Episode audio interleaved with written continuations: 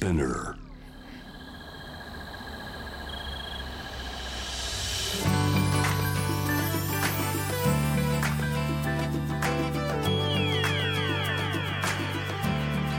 エネオス4 Hour Earth One by One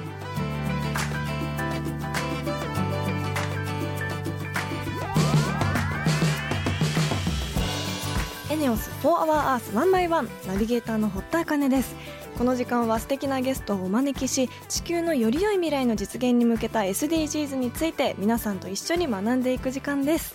リスナーの皆さんメリークリスマス!えー、私はクリスマスが大好きであの本当に12月に入ってからずっともうまだかまだかとこの街のそわそわワクワクしている雰囲気にすごく胸が高鳴っているんですけど小さい頃の私のクリスマスの思い出なんですけどサンタさんに欲しいものをお願いする時にあの皆さんよくあるのが枕元に欲しいものを書いた紙をあの置いておいてそれでサンタさんに欲しいものをお願いするとかよくあると思うんですけど私の小さい頃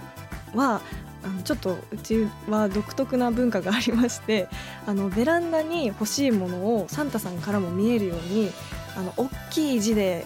書いてそれをベランダの外側に貼っておくんですねそれでこうサンタさんに欲しいものをあの叫ぶ叫んで「サンタさんゲームボーイください!」って何回も何回もあの叫ばなきゃサンタさんに届かないってずっと言われていたのでお兄ちゃんと そのそれを何年も続けていましたあのそのおかげで毎年欲しいものが来ていましたしあの毎年お母さんが大きいもみの木をあのリビングに飾ってくれてそれを飾り付けたりするのもすごく好きな時間でした。あのもう大人になってサンタさん来なくなってしまったんですけど あの本当にこのクリスマスの雰囲気は大好きですしあの自分で自分に今欲しいものをちょっと買おうかなって目論んでいます。ということで本日も SDGs 学んでいきたいと思います。地球の未来を考えるこの番組はエネオスの提供でお送りします。エネオスは2040年までに自社で排出する CO2 の量をさまざまな取り組みからプラスマイナスゼロにするカーボンニュートラル企業を目指していて私たちの未来に不可欠な脱炭素循環型社会の実現に向けて具体的な取り組みをされているそうなのでそのあたりも番組で分かりやすく紹介していきたいと思います。そしてこの番組は JWAVE をキーステーションに FM ノースウェーブ ZIPFM、FM802、クロス FM、JFL5 曲をネットしてお送りします。エネオス4 our earth one by one This program is brought to you by エネオス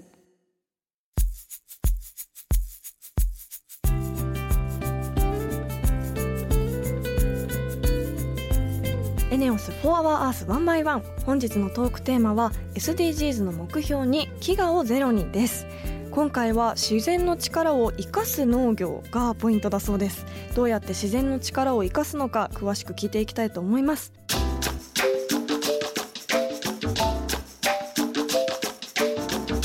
エネオス4 Hour Earth 1 by 1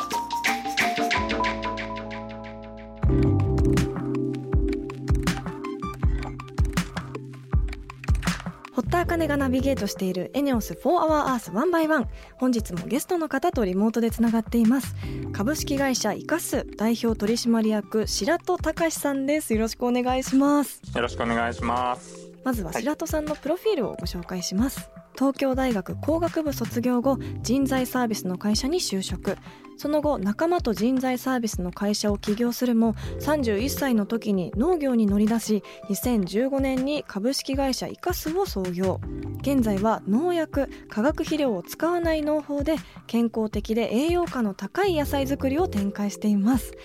えー東大工学部出身ということであの経歴を見ると全然農業と関係ない感じなんですがなぜ農業をやろうと思ったんですか？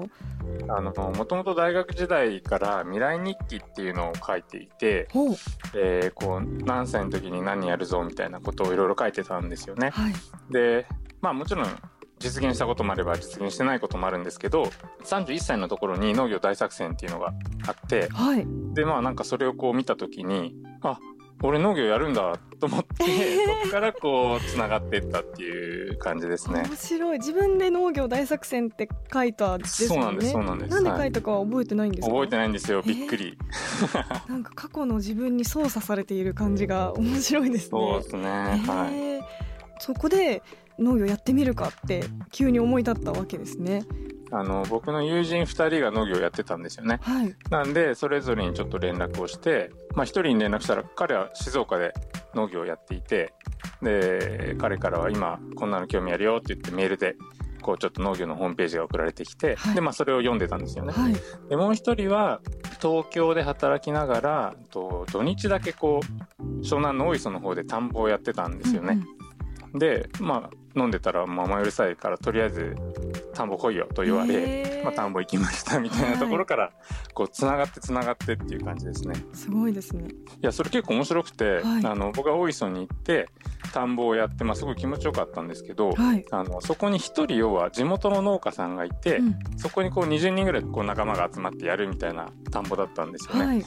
はいでその農家さんと終わり頃こう話をしてたら「うん白戸君どういうの興味あんの?」って言われて僕あの友達にその前の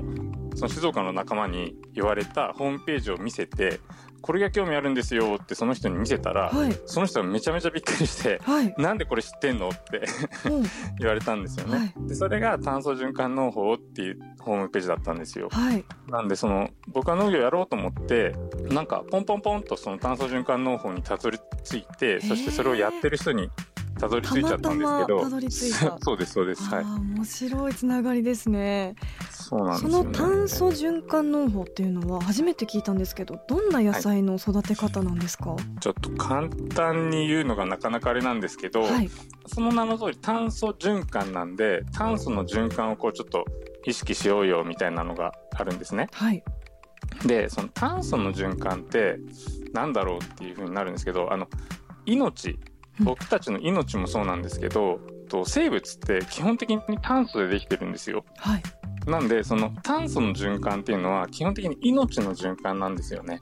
なんでその命が生まれて死んでそれがこう帰っていくわけじゃないですか、まあ、はい。土に帰るとも言いますけど、うん。その循環をこう意識して農業をもっとやろうよっていう、まあ、農業ってそもそもね命がこう紡がれていく話じゃないですか。はいそれを意識してやりませんかっていう感じの農業です。へー。なんかすごく壮大なものなんだなと思いました。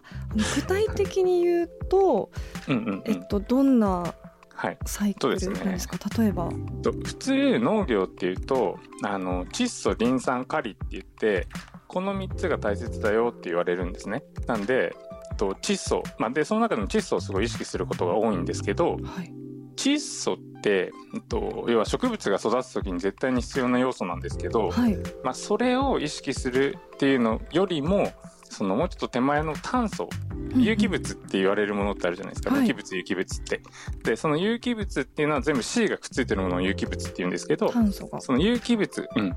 を、うんと、意識して農業しようよっていう話なんですよね。ほ普通の農業って肥料で野菜を育てるっていう感じなんですよね。うはい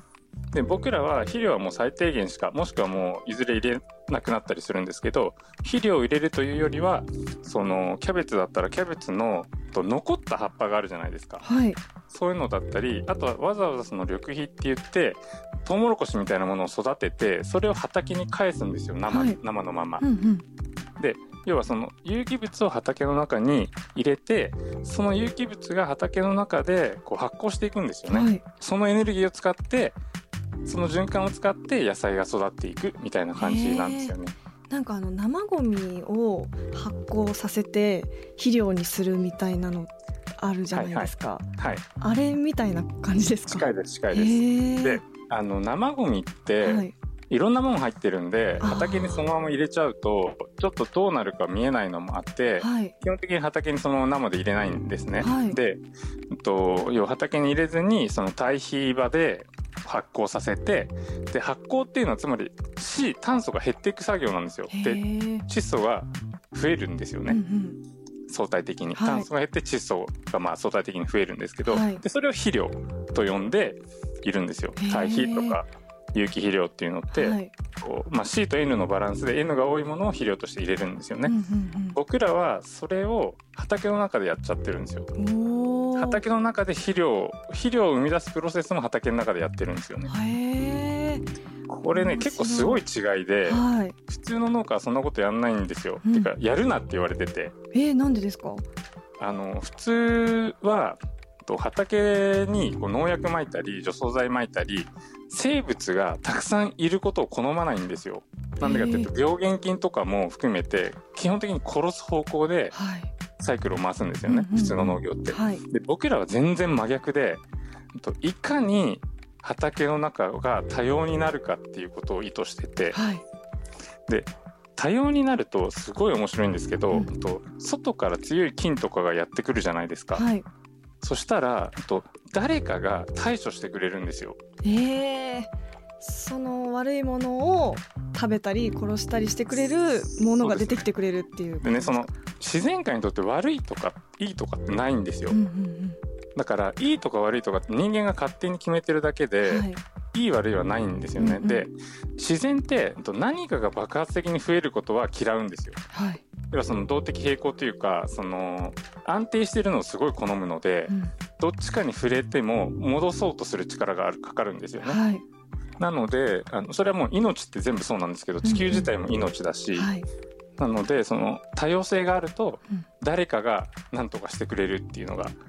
あるんですうんよね。なるほど。それはねめちゃめちゃ生命の神秘みたいな感じで面白いんですよ。ねその土の中が地球みたいになってるっていうかあもうまさにまさに。はい。そういうことなんですね、はい。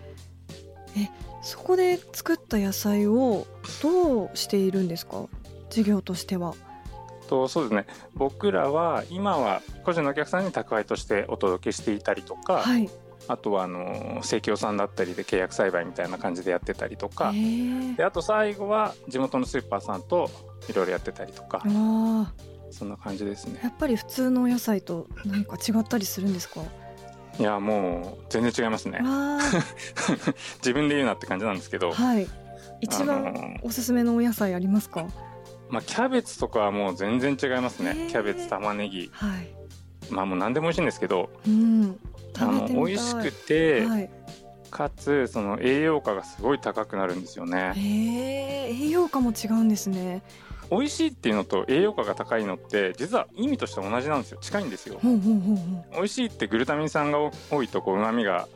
なんかこう感じられて美味しいとかっていう感じなのと、はい。栄養価高いって例えばビタミン C が多いとか、はい。抗酸化物質が多いとかっていうことなんですけど、うん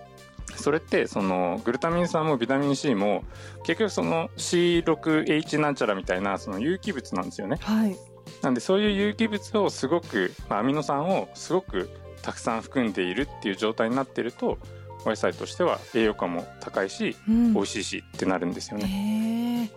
なんか野菜もこう育ちたくて育ったみたいな感じがしそうですね。そうそうそう、そうなんですよ。だからね、僕たちは野菜を育てるってあんま言わなくう。て、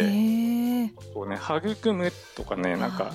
こうそっと循環を後押ししてるようなうん。役割なんですようね。ん。だから自分たちで育ててるなんてみじんも思えないっていうか、壮大不思議です。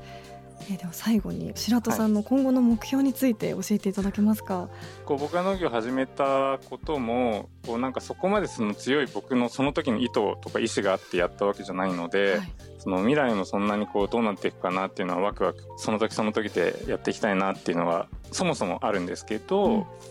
なんかやっぱり僕この野菜を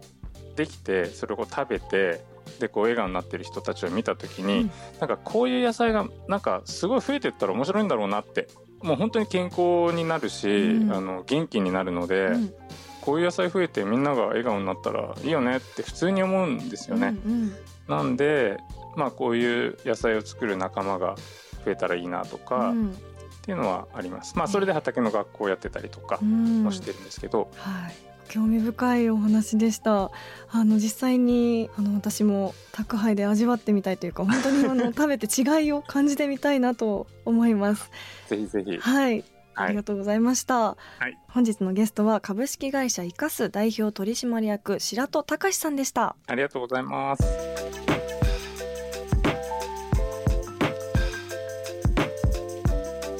ENEOS For Our Earth One by One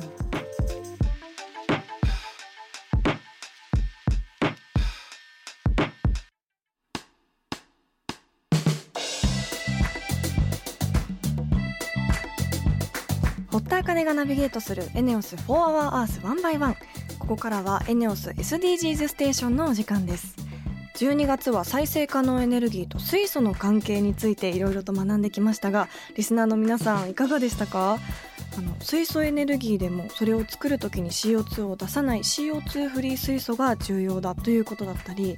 CO2 フリー水素を作るには再生可能エネルギーが欠かせないけどまだまだ日本では再生可能エネルギーの割合が低いということ。そして一方ではエネオスは再生可能エネルギーを広げるためにメガソーラーを作ったり海外でも作るために働いていることなどを学びました。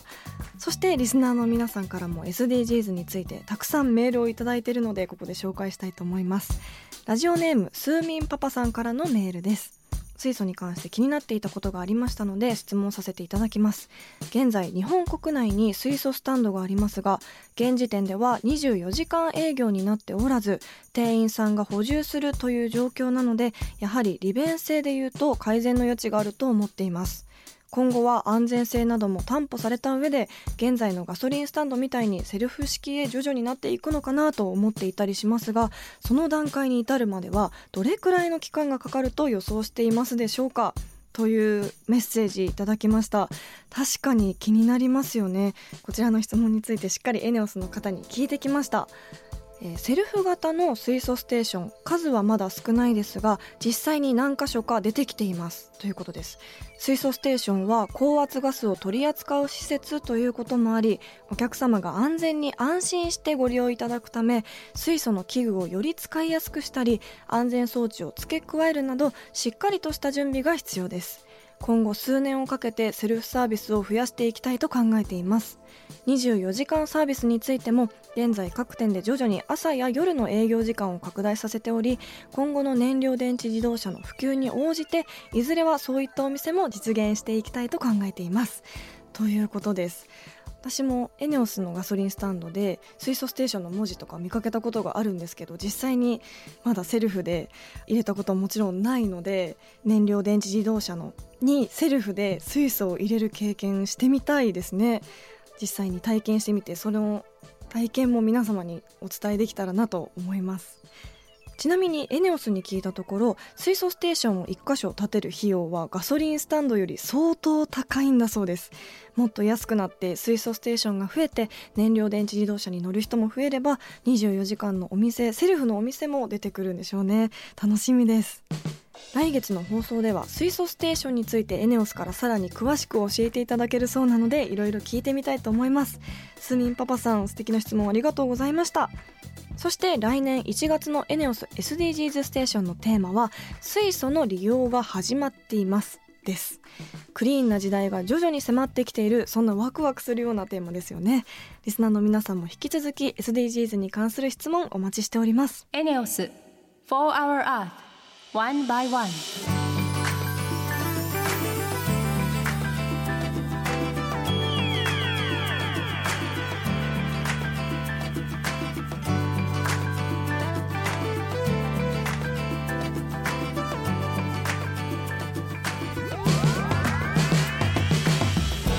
エネオス4 Hour Earth 1 by 1そろそろエンディングのお時間です、えー今日が2021年最後の放送ということであの今年も本当にいろんな方のお話をこの番組を通して聞くことができました。今年はですねペーパーレス元年私にとってなったわけですけどあの本当に SDGs ってすごくテーマが広くてあの何からこう学べばいいか難しいと思うんですけどあのやっぱり変わらずに自分の日常にできることだったりこの間お話聞いた食品ロスのこととかもそうですけど自分の興味のある分野からコツコツ自分のできることをやっていきたいなと改めて思います、えーそして来年はですねあの2月に個人的なんですけど漢字検定を受けようと思っているのであのその報告いい報告ができたらいいなとも思っていますしあの今回は申し込みを忘れないようにしたいなと思います、えーそうですね。来年そういうところも抜けてる部分が自分はあるのでちょっとしっかりした1年にしていきたいなと思います。えーリスナーの皆さんも普段やっている SDGs のことや気になること質問などあればぜひ番組まで教えてください。メールはホームページにあるメッセージトゥースタジオからツイッターは番組名を検索して「4HourEarth」の頭文字「#FOE813」をつけてどんどんつぶやいてください。エネオス SDGs ステーションへのメッセージも大歓迎です。エネルギーのことエネオスのことなど疑問や質問も募集しています。来週新年最初のゲストは気象予報士の森田正光さんです。それではまた来年1月1日にこの時間にお会いしましょう。ここまでのお相手は堀田茜でした。